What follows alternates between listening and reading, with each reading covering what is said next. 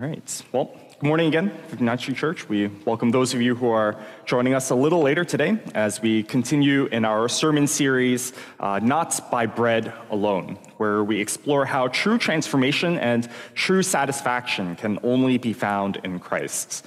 Now, we first saw Jesus' interaction a few weeks ago with Nicodemus, and last week we find that Jesus interacted with the woman at the well, where both of these individuals began to see that lasting joy and transformation uh, was found through the life that came from Christ.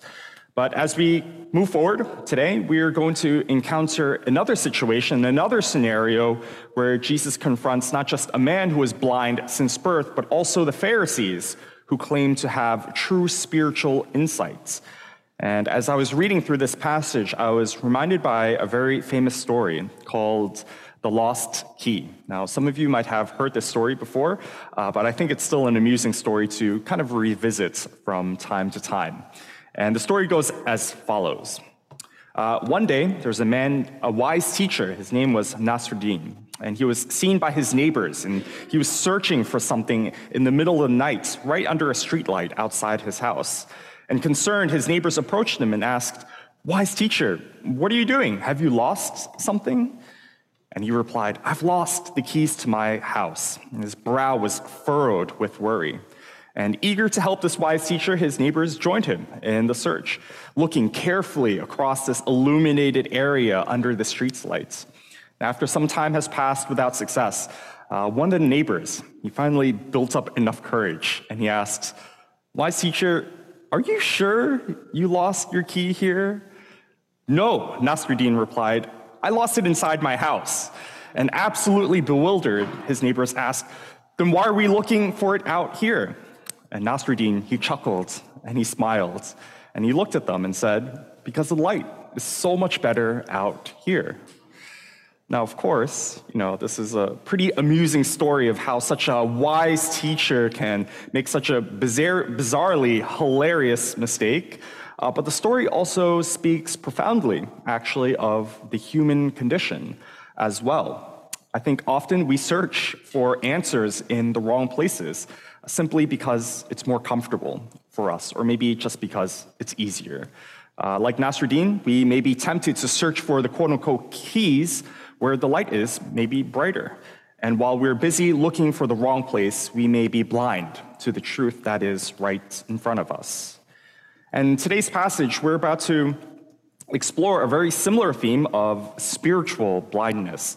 All the people of Israel are looking for God, but they fail to question whether they're looking in the right place to begin with. And so, as we look at our passage today, I want us to consider or think who's actually blind in our story? Who is the one who is spiritually blind till the very end? So let's take our look at our passage today from John chapter 9, uh, verses 24 to 41. A second time, they summoned the man. So, uh, sorry, we're, so if you read the whole, uh, whole chapter 9, uh, just as a bit of a backdrop before I read this, Jesus heals a, uh, a man who is blind uh, since birth. And no one believed it. They're like, what? How, how can this be? This is absolutely impossible. And so this man, he was summoned before the Pharisees to give a testimony. And so we're kind of halfway into his testimony. A second time, they summoned the man who had been blind. Give glory to God by telling the truth, they said. We know that this man, being Jesus, is a sinner. And he replied, Whether he is a sinner or not, I don't know. But one thing I do know I was blind but now I see. Then they asked him, What did he do to you? How did he open your eyes? And he answered, I've told you already, and you did not listen. Why do you want to hear it again? Do you want to become his disciples too? And then they hurled insults at him and said, You are this fellow's disciples. We are disciples of Moses. We know that God spoke to Moses, but as for this fellow, we don't even know where he comes from. The man answered, Now that's is remarkable. You don't know where he comes from, yet he opened my eyes. We know that God does not listen to sinners, he listens to the godly person who does his will. Nobody has ever heard of opening the eyes of a man born blind. If this man were not from God, he could do nothing. And to this they replied, You were steeped in sin at birth. How dare you lecture us? and then they threw him out. Jesus heard that they had thrown him out, and when he had found him, he said, Do you believe in the Son of Man? And who is he? The man replied, Tell me so that I may believe in him. And Jesus said, You have now seen him.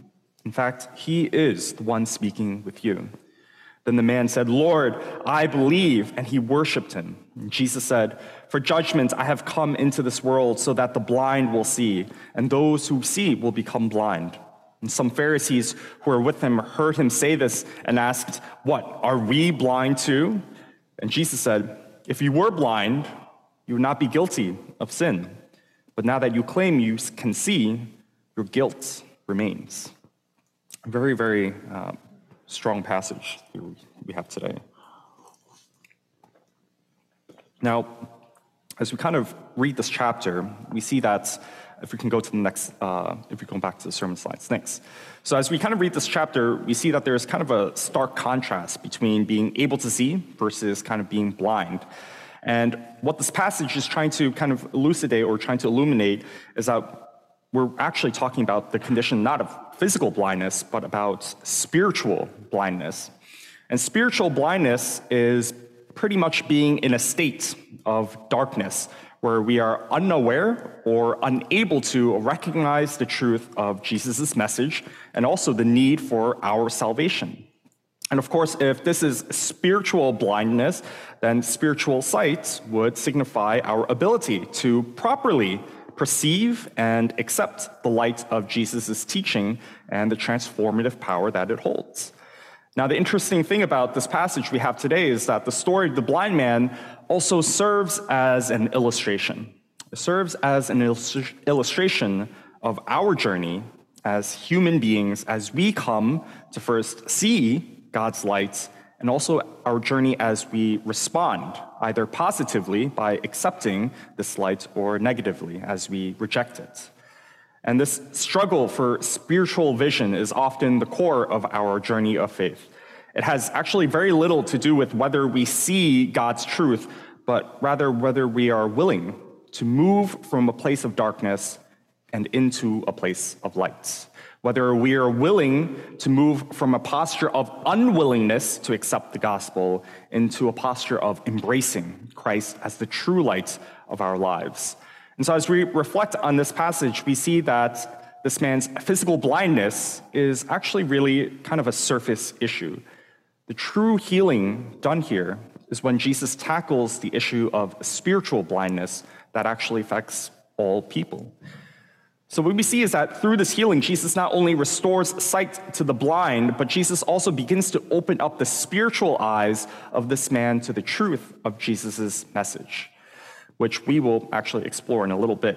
But before we even get to the details, uh, the passage kind of stops us in our path and it forces us to examine our own spiritual vision, to begin to see if there are any areas of darkness within our own lives and this darkness is not just in the sense of sin or immorality, but also darkness in the sense of areas in our lives that we are unwilling to let Jesus enter into, unwilling to let Jesus bring healing and change into it.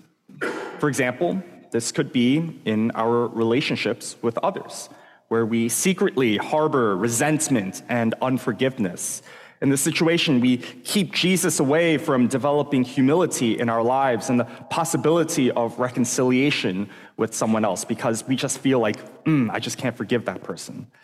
This could also be in our careers or our work where we prioritize success, financial gain, or praise to such a degree that it begins to overwhelm us and crowd God, God out from our lives. Or it could just be as something as simple as unhealthy habits, thoughts, or attitudes that we hold on to that we are unwilling to let Jesus come in and change.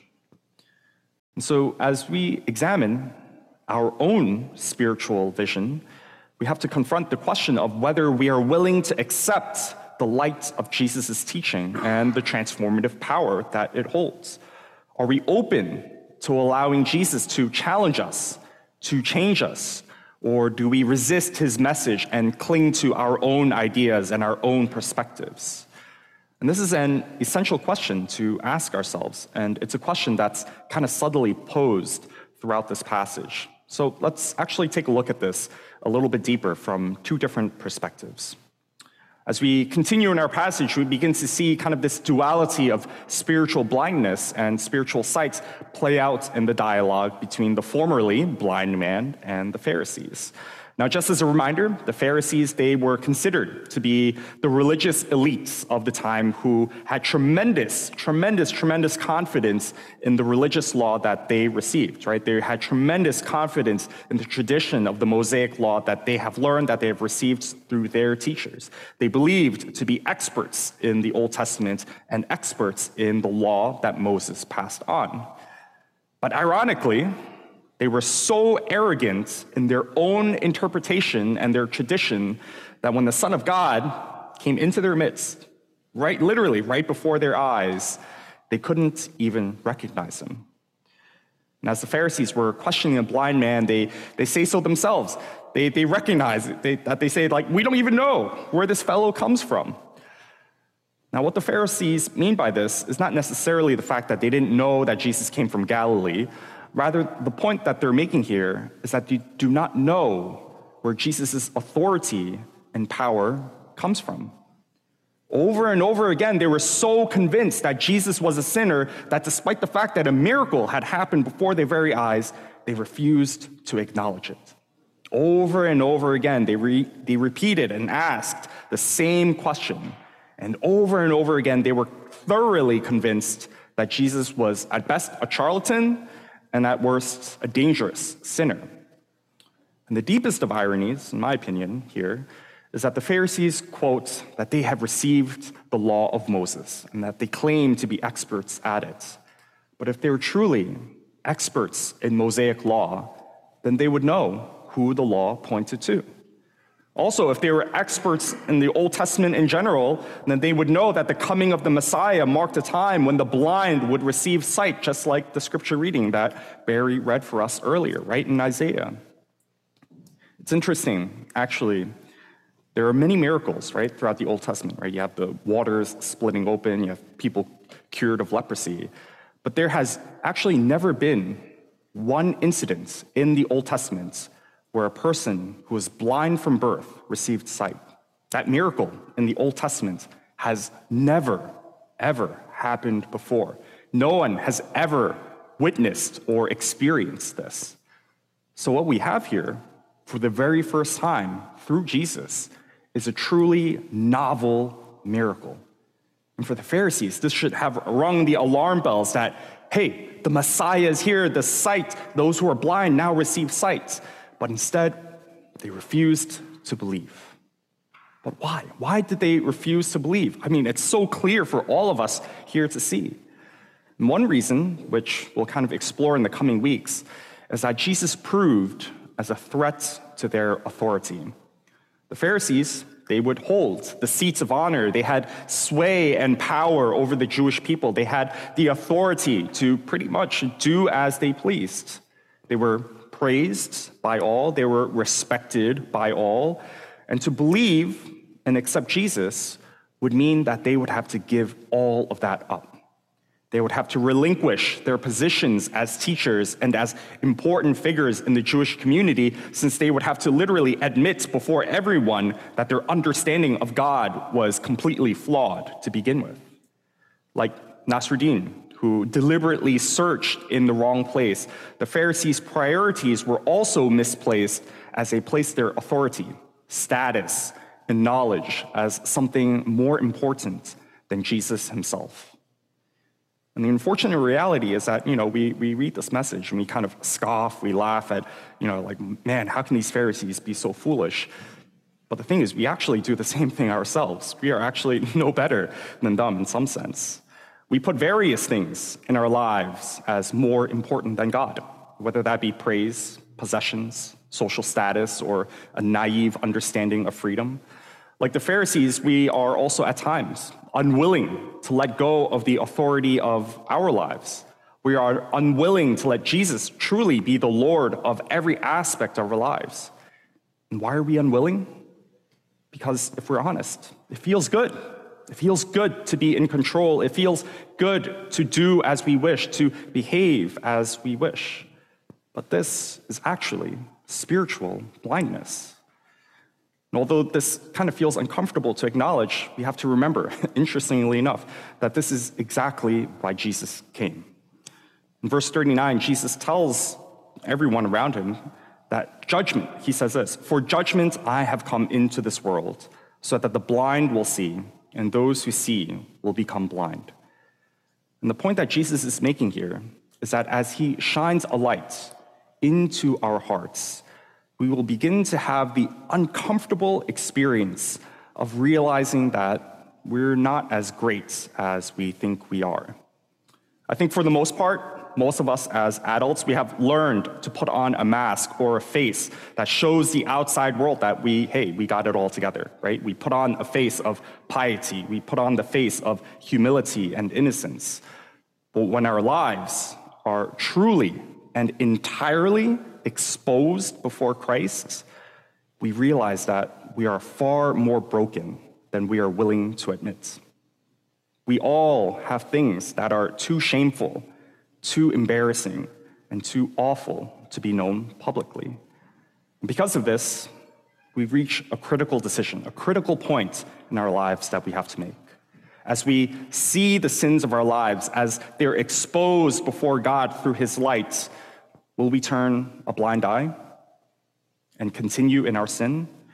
Or will we choose to open our eyes to our sins see our sins for what they are, and allow Jesus to truly transform us. In the case of the formerly blind man, he chose to be transformed. He chose to embrace the transformative power of Christ, not just physically in his, in his you know, physical eyes, but deeper within his souls. And it's interesting, if you actually read the entire chapter from beginning to end, you actually see a very clear progression of this man's faith. At the start of the chapter, as this man is questioned by the Pharisees who healed him, they ask him, like, who is this man who, who healed you? And the formerly blind man, in verse 11, he says, uh, the man that they call Jesus. He does not yet kind of grasp the full significance of who Jesus is, but he, he recognizes that Jesus has, at the very least, done something absolutely extraordinary in his life. But as the story goes on, we begin to see that he progressively gains a clearer and clearer insight as to who this Jesus is. So that's verse 11. In verse 17, the blind man then calls Jesus a prophet. And by verse 33, he acknowledges that Jesus is from God. This marks a very stark contrast between the Pharisees. The Pharisees claim that they have no idea where Jesus' authority and power comes from, but this uneducated man who's been blind since birth has enough insights to tell these educated Pharisees that Jesus is from God. You don't know where he comes from, but I do. And the blind man's journey, he actually doesn't stop there either after the formerly blind man is excommunicated by the Pharisees, it's actually a terrible thing to be, to be thrown out by the Pharisees. Everyone sees you. Every teacher, every wise person, the whole community sees you thrown out. You're no longer welcome back there. You can't return. And so, as this man is thrown out and shamed by everyone, shamed by the Pharisees, interestingly enough, as he's thrown out, he is actually found by Jesus. And as Jesus reveals his identity as God's word incarnates, this formerly blind man immediately falls into worship. His eyes have now been truly opened. At first, he gained the ability to see the world around him, but now he sees the world from above. He sees the truth of who Jesus truly is. And for him, nothing will ever be the same for this man as he truly comes face to face with God Himself. And for us, I think the, the story, this, you know, this passage that we read today, for us, I think it serves as an encouragement. I think it reminds us of how a genuine encounter with Jesus actually does lead to profound change and transformation in our lives. We saw it last week with the woman at the well. Eventually, we will see it with Nicodemus too, as Nicodemus is the one who finally gives Jesus a proper burial after his crucifixion. But not only is this story a point of encouragement, but it also serves as a call for us, serves as a call for us to walk deeper in our journey of faith, to turn more and more towards the light of Christ. And so as we encounter God, whether that's you know through his word, prayer, or you know just in our daily lives, I encourage us to go into our faith with eyes wide open to be open to the transformative power of Christ, not just in physical circumstances, but into the deeper issues of our hearts and our souls. See that Christ came to this man not just to heal his physical eyes alone, but to bring a deeper healing and understanding within him that will lead into eternal life. And so I encourage us, let us be open to Jesus' light Although it, you know, honestly, although it shines upon areas that we kind of wish to keep hidden, which we wish to, you know, allow no one to see, not even God, I encourage us, let God into those areas to truly, for the first time, find freedom in God's forgiveness as those sins, as those shames are wiped away. And so as we come together, I would like to, you know, bring us into a point of prayer, but before that, let us have the courage and desire to pray as King David once prayed. As he said, Search me, O God, and know my heart. Test me and know my anxious thoughts, and see if any offensive way in me, so that you can lead me in the way of everlasting. So, why don't we come together in prayer?